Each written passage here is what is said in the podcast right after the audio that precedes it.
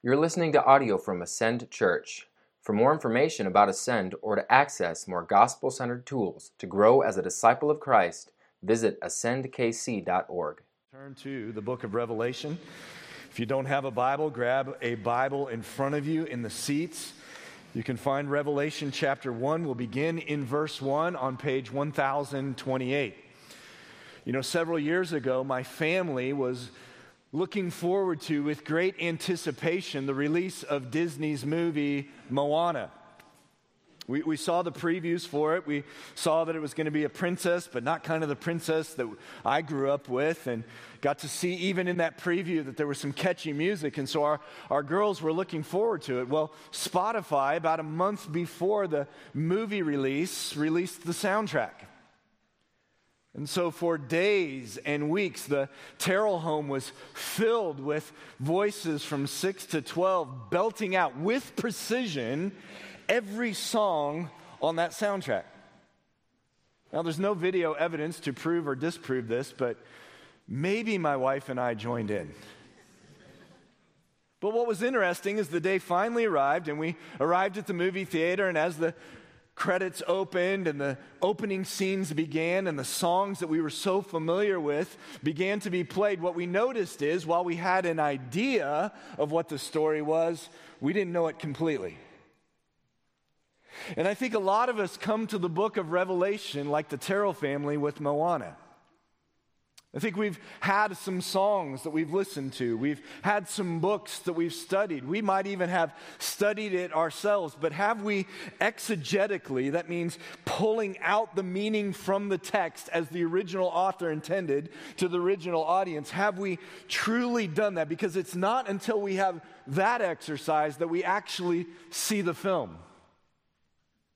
It's not until we do that exercise that we can truly seek to understand what the Spirit intended. And so what my goal is for me as well as for us as a church family is that we unpack Revelation and understand it how the original author intended for the original audience. And I believe that as we do that, it will provide for us in the 21st century the same benefit it provided for the original audience in the first century, and that benefit is explicitly needed in our day. Now, some of you might come to Revelation and you might be so excited because you have studied it extensively. Others of you come to Revelation and you might be resisting it because there's a lot of symbols and imagery in here that we don't necessarily see in other books of the Bible. Others of you might just be interested because, hey, this is a book about the end times and the apocalypse, and hey, that sounds pretty cool. Well, I submit to you that I think we all have an opportunity to grow. We all have an opportunity to enter this book with humility, but it's important for us that we lay some groundwork. And to that end, I want to invite us all to stand as I read the three verses that we will be focusing on this morning. And then I'm going to ask you to do an exercise. And this exercise is kind of like an end-user license agreement with software. If you use the software, that means you agree with the agreement. And so I'm going to ask you after this to sit down and to physically demonstrate a spiritual commitment. And that is that as we all sit down, or you do and I stay standing, that you're symbolically communicating to yourself that you're going to lay down all of your presuppositions, that you're going to lay down all of your isms and your ists that you come to Revelation with. And we're going to let the text speak for itself. And I believe that if we will fulfill that commitment, then the first opening words here are going to be what this book delivers, a revelation of Jesus Christ. Revelation 1, verse 1, the revelation of Jesus Christ, which God gave him to show to his servants, the things that must soon take place. He made it known by sending his angel to his servant John, who bore witness to the word of God and to the testimony of Jesus Christ, even to all that he saw. Blessed is the one who reads aloud the words of this prophecy, and blessed are those who hear and who keep what is written in it, for the time is near. Would you join me in prayer? Father, we sense that the time is near. Oh, but may that statement not lend to it the baggage that potentially we bring to it, as though we in the 21st century are the authorities to assign what that timing looks like, what the what actually is. We so easily come to Scripture as though we are the autonomous authority, as though our present day is somehow the authority to bring on this ancient text. And yet I pray through your Holy Spirit that we would humble ourselves and acknowledge this text was not written primarily for us. It was written for the seven churches of Asia Minor in John's day. And there are principles and there are truths that are intended to extend beyond all generations. But I pray that we, with humility, would gain the groundwork that we lay, and that it would equip us with the tools that we need to not only read, but to hear and to keep and obey what this book teaches. I ask these things in Jesus' name and on behalf of everyone who is listening. Amen. You can take your seats. Look at the big idea in your notes. And that is, before we can understand the book of Revelation, we must commit to understanding the book in the Bible's own terms. Friends, I hope that one of the benefits of this book is not just to understand the book in our study, but to better understand how to interpret the Bible. So much of what we face as Christians, so much of the anxiety and the fears that we face about today and tomorrow is because we do not interpret the Bible accurately. And interpreting the Bible, as we will see this morning, is not an easy task. It's an ancient book written in an ancient context. Between that and now, there's a massive gap. But in order for us to understand what God intended these words to mean, in order for us to understand what these words reveal about God and us and redemptive history, we need to be accurate in our biblical interpretation. And biblical interpretation is not an organizational thing. It's not something that a seminary has the corner on. It's not something that an individual pastor or a Christian author has the corner on the market of. In fact, they are not ultimately the authorities on how to interpret Scripture. The authors of Scripture are. Jesus Christ himself is. And I pray that even if that is introductory for you or new for you, that by the time you commit to studying and engaging with the series and we arrive at the end, you will be all nodding in agreement. 4 questions we want to ask of this book that will lay a groundwork for our unpacking it verse by verse. The first one is, why avoid Revelation? Why avoid Revelation?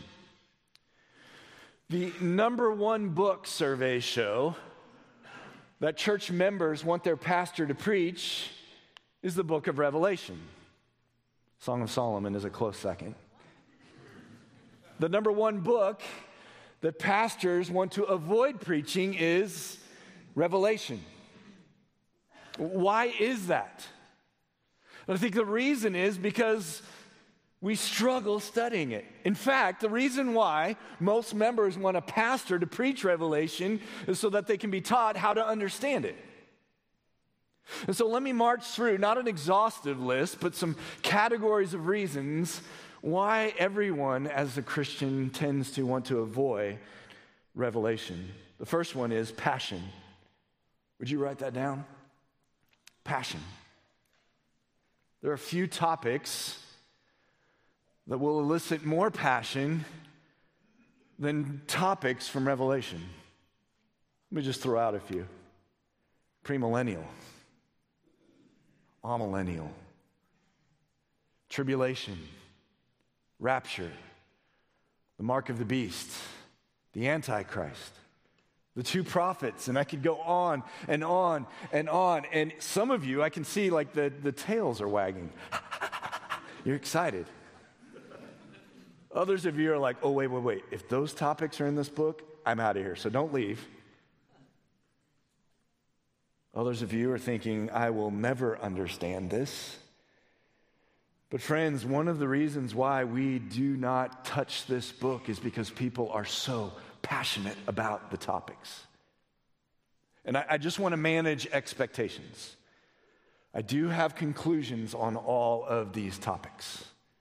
I do have personal convictions on all of the isms and the ists.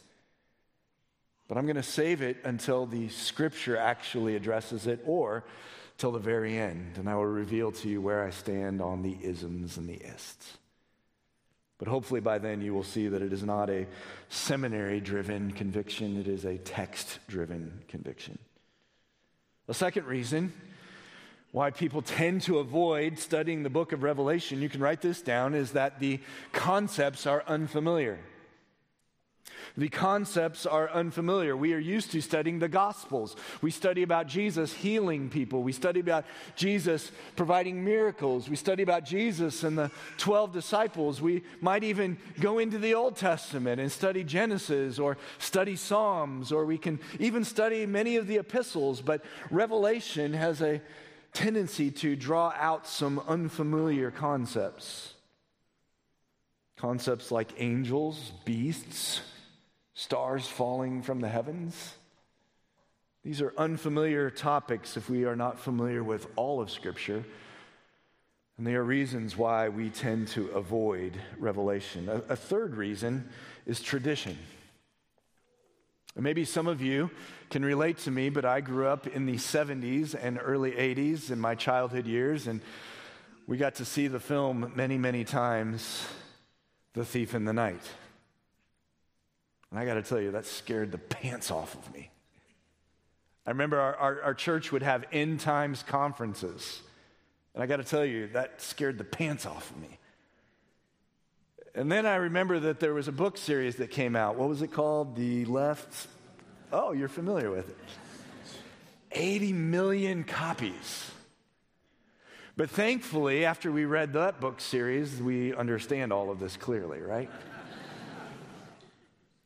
There's YouTube videos, there continue to be conferences, and there are, if you Google them, entire ministries devoted to end times and Revelation.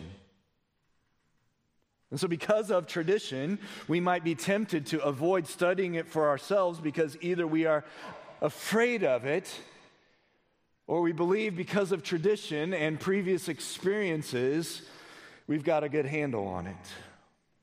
Finally, a fourth reason we tend to avoid studying Revelation are the Old Testament references and allusions. The Old Testament references and allusions. When you study Revelation, some of them are very clear. There are clear references to the Old Testament, and some of them are not as clear, but there are allusions to the Old Testament all over. And so as we study Revelation, we will be going back to the Old Testament. We will be explaining how John looked at the revelation that he was given, which, by the way, this is a pet peeve of mine, but the name of the book, look at it, it's Revelation, not Revelations. So just let's help each other out on that. But John looked at the revelation that he was given. And yes, there were different scenes, different colors, but he looked at the revelation that he had been given through Old Testament lenses, with a substantial awareness of the Old Testament. That's why he references Daniel so much. That's why he references Ezekiel so much. And by the way, if you've studied both of those books, the book of Revelation should not be that unfamiliar to you. But the Old Testament is something that many 21st century Christians do not have great familiarity with. And in fact, many who might be sitting here or watching online that would say, Pastor, I have great familiarity with the Old Testament. Many of you have been influenced by teachers or tradition, and you don't really understand how Old Testament and New Testament work together. give you some tools to be able to help you evaluate that here in just a moment. But the book of Revelation is a book that many Christians and many pastors tend to avoid, but we do not want to do that. That's why we're studying it, which brings me to the second question. Then why study Revelation? So there are reasons, although I do not believe them to be valid, not to study Revelation, but we want to answer the question, why study Revelation? And it's actually right there in the text. Look at verse 3, the first word, blessed. And don't you want that? I saw two people nod their heads. If the God of the universe who created all of this, and he created you, and he created me, said, if you do something, I guarantee you will be blessed, wouldn't we want to do that? Yeah. Okay, good. We're inching closer to being Southern Baptists. You know, y'all are allowed to say amen, and you can even turn it into a three-syllable word if you want. Amen, brother. The simple answer to answer the question, why study Revelation, is that God promises a blessing. Now consider the original audience, and we'll dig into this more next week. Which, by the way, if you want to know where we're going next week, verses 1 through 8, we're going to unpack in great detail. But the original audience is, verse 4, the seven churches that are in Asia. This is very important for us to understand. Do you realize that this book was not written primarily for scholars? Listen, this book was not written so that only Western Christians in the modern age could understand it. It was written to the seven churches of Asia in the first century, and guess what? They understood it. And so we have to go back to their original context and borrow their lenses so that we can understand what God was intending in the writing of this book. Now consider, if you will, the book of Acts. That's the history of the early church. The birth of the early church is recorded in the book of Acts. And what you see from the opening chapters is that the church was born out of persecution and into persecution. And you see that persecution began in Jerusalem, and then it extended in Judea, Samaria, and then it extended to the ends of the Roman Empire. But if you were to look at a map of the first century, it was kind of like the beginning stages of a pandemic. You know what those maps look like? They have like splotches of red. But then as the pandemic goes on, the splotches start to bleed, and it starts to become greater. Well, the early church was persecution, but it was in splotches. It was in locales. In fact, even in the days of Nero, they were splotches. And that's important for us. And beloved, I would just say, let's just pause and understand that history tells us that even under the Nero Empire, there was not widespread persecution. During the time of Nero, the persecution was primarily limited to Rome, and it was horrible. But history tells us that if you were going to look at the map of persecution, it did not extend across the Roman Empire. That's going to inform us as we begin to try to understand what the book of Revelation means. But most likely, this book was written to the seven churches under the rule of Caesar Domitian. You can write that down. Because history tells us that under Domitian, especially in his latter years, the persecution was extending significantly across the empire. So imagine, if you will, that you are a Christian in one of these seven churches.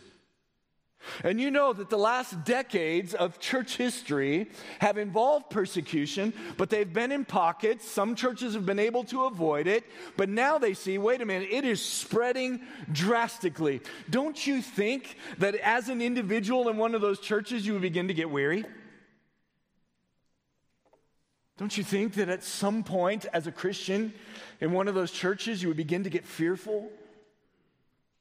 Don't you think at some point, as a Christian in one of those churches, you would feel like quitting?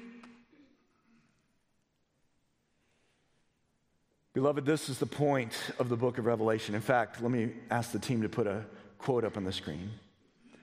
Revelation is intended to provide the lenses and tools for Christians of every generation to conquer the system of Babylon and endure until their appointed homecoming. That's Revelation. It's a tool. It's a benefit so that the Christians in these 7 churches can understand and have the lenses and tools to be able to see what's going on around them from heaven's perspective, so that they can conquer the system of Babylon in their own hearts. Beloved, listen, everywhere you look, you can see the system of Babylon. It is appealing to our flesh. It's appealing to our lusts. It's appealing to our pride. It's giving us that whisper that is telling you, this will satisfy, that will satisfy. I hear people say as they get older, my age, they say, Pastor, I can't believe I'm where I am right now. I thought I would be so much further. I thought I would have a bigger bank account.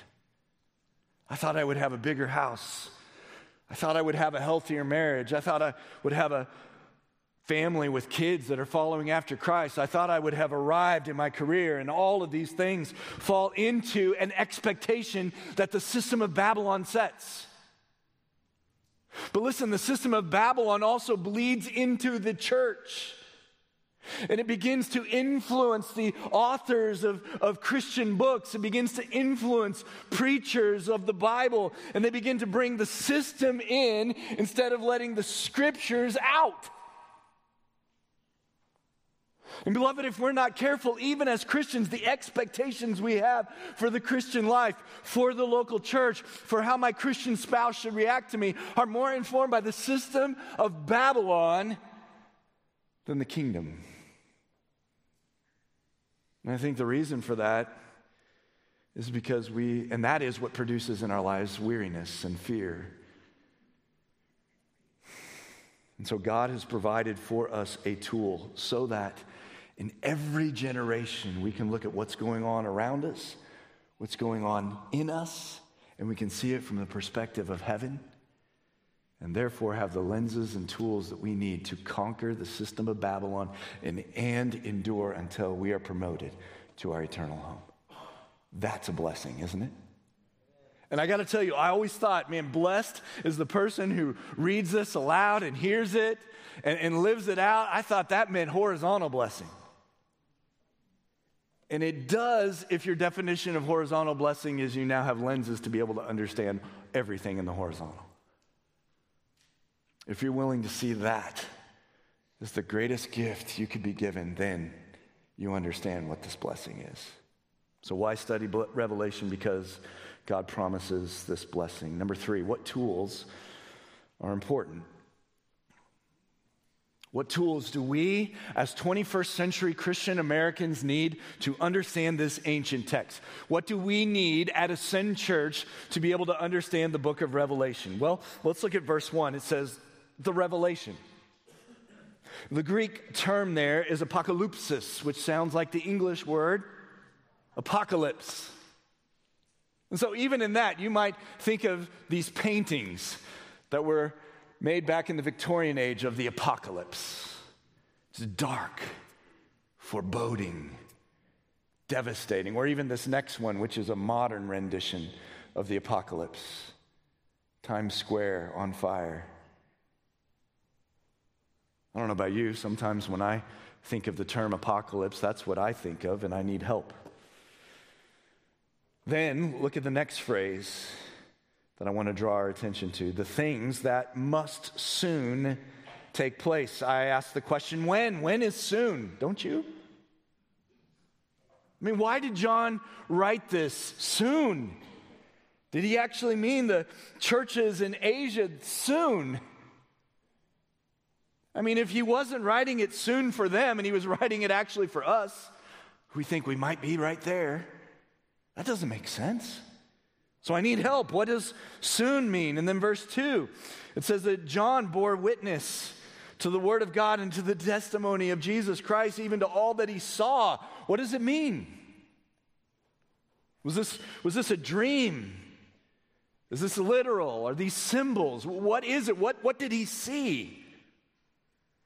And then the end of verse 3, for the time is near. How near? The time of what? If we're not careful, we can take these terms and these questions and we can be off to the races, can't we?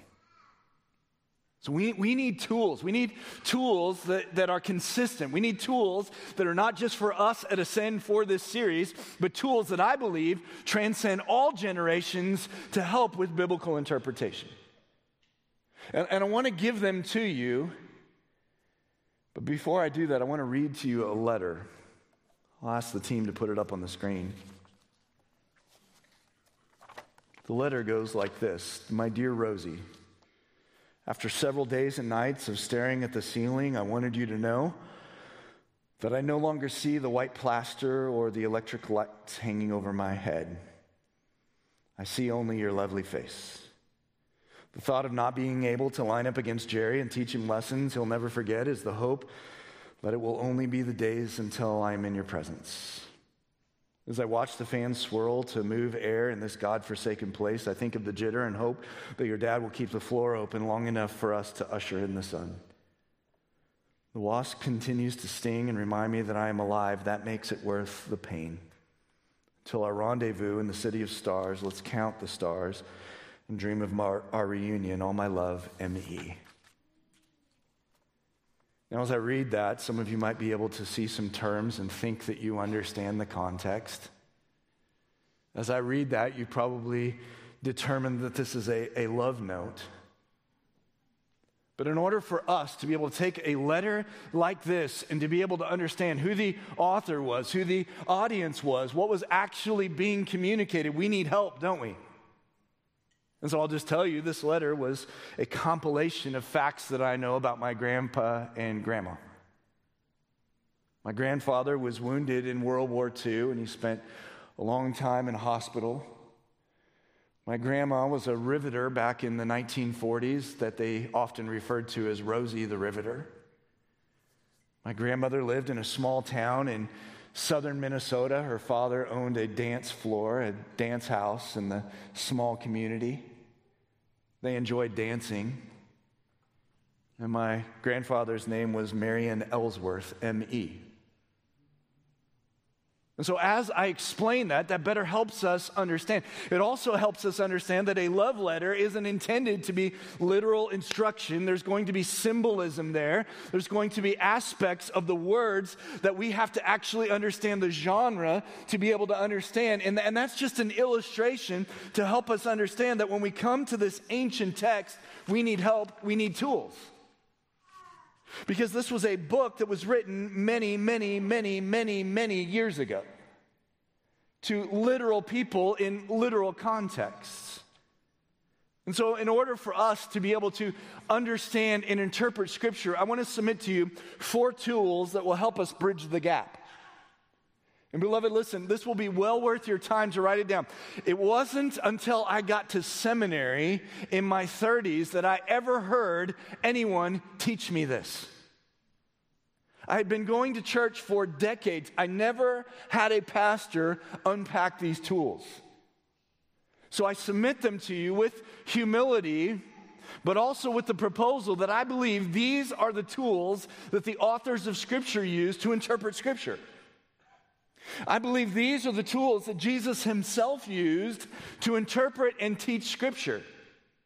I believe these are the tools that the disciple and apostle Matthew was modeling, and especially the first 2 chapters of Matthew, to actually set up how to interpret Scripture. And I think that's why the church fathers put Matthew at the beginning of the New Testament.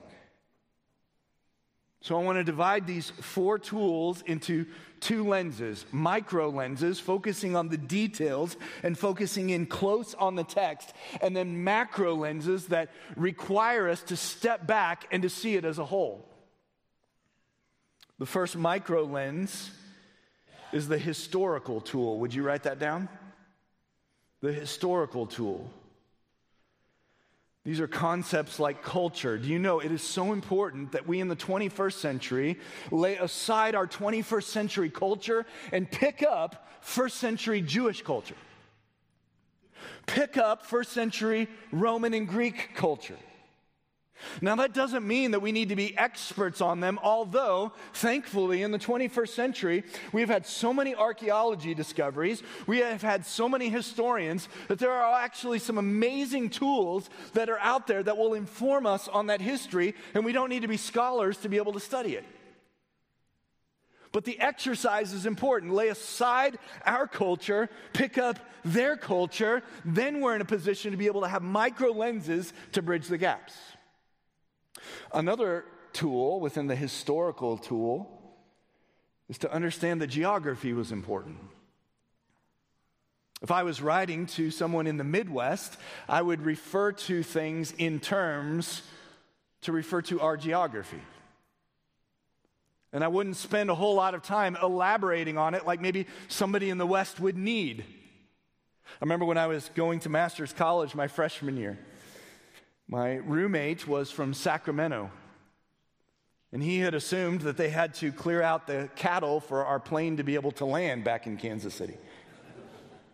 So again, we bring these presuppositions. We bring our geographical culture to the text, but we've got to actually lay that aside to understand that there are going to be terms and concepts that are geographically given from a historical vantage point.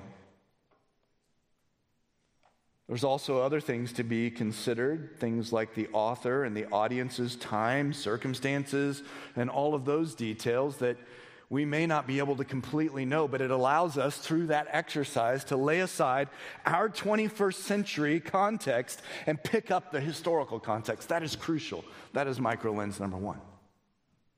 Micro lens number two is what I call the language tool. The language tool. You do understand that the words that we're reading here are not the exact words of the Apostle John written in the first century, meaning he did not write in the contemporary ESV language. The words that were written in the original text are ancient Hebrew and ancient Greek. That's very important because guess what? Those are dead languages.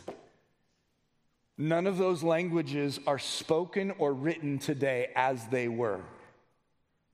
And so it requires some work. It requires us to not be experts on Hebrew and Greek, although if you can get there, that will give so much more clarity for you and so much more color of the text, but it's not required. But we have to allow for the fact that this Bible was written in ancient languages. But also there were literary devices. We understand that different books were written with different literary devices. Psalms is poetry.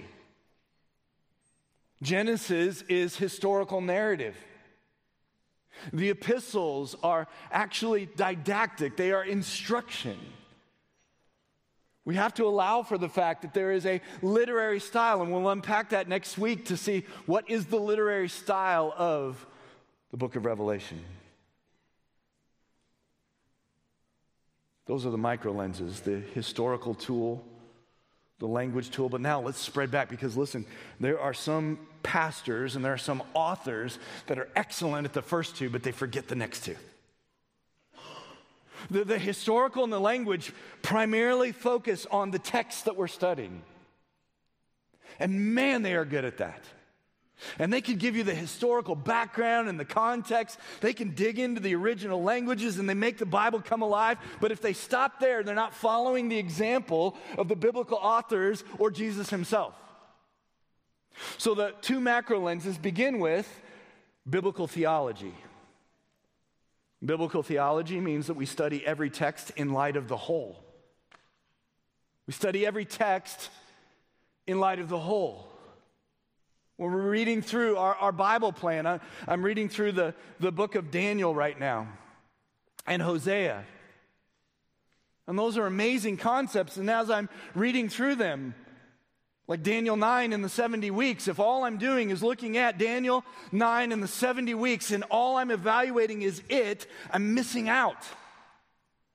Romans 9 through 11 is an awesome section of Scripture, but it can be confusing. Whole systems divide over what does that actually mean. And if all I'm doing is looking at Romans 9 through 11 and Israel and Gentiles and which one has, you know, what future and what are the branches that are grafted in, and all I'm doing is looking at Romans 9 through 11, I can draw some conclusions that the rest of Scripture doesn't hold up.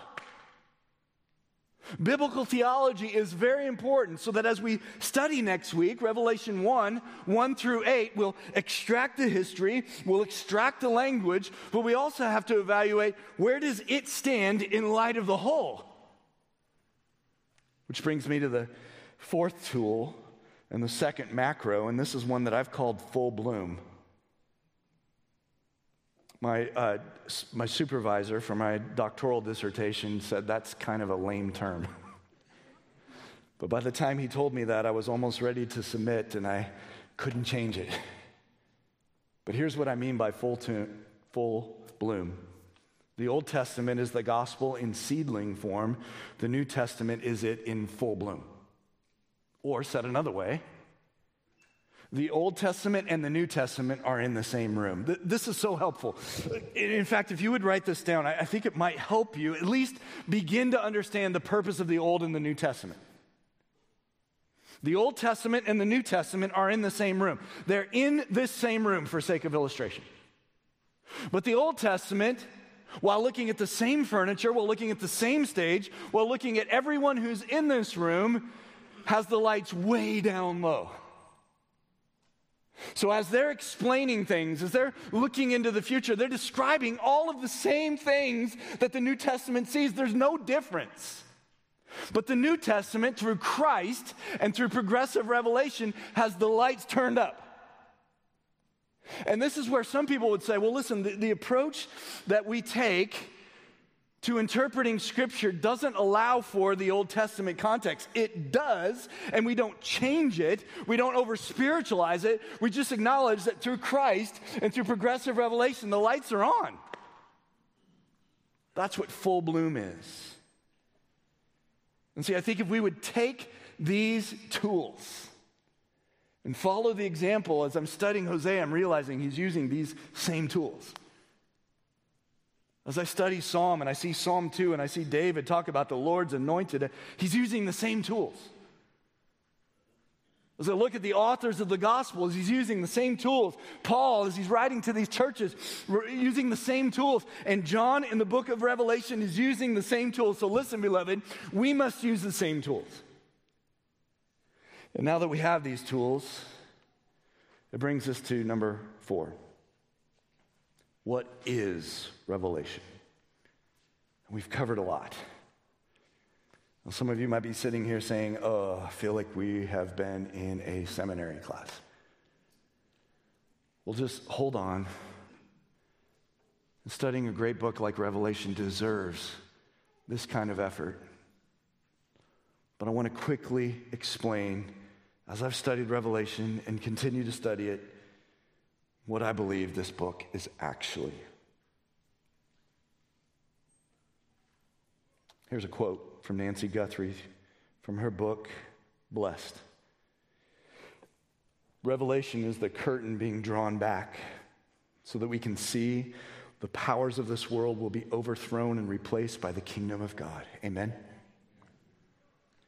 We could think of it as a news report on what is happening on earth as reported from heaven. I love that.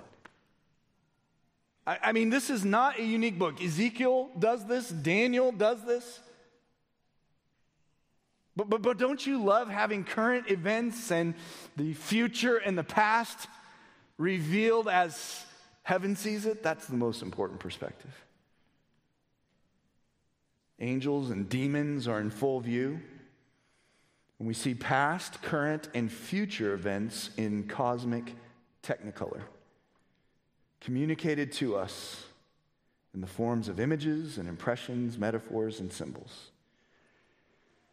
And beloved, I believe the same expectation and benefit that we will experience is what God intended for it to be written originally. And that is that it is provided to equip, encourage, and energize us to conquer the system of Babylon in our own lives and endure until we are promoted to heaven.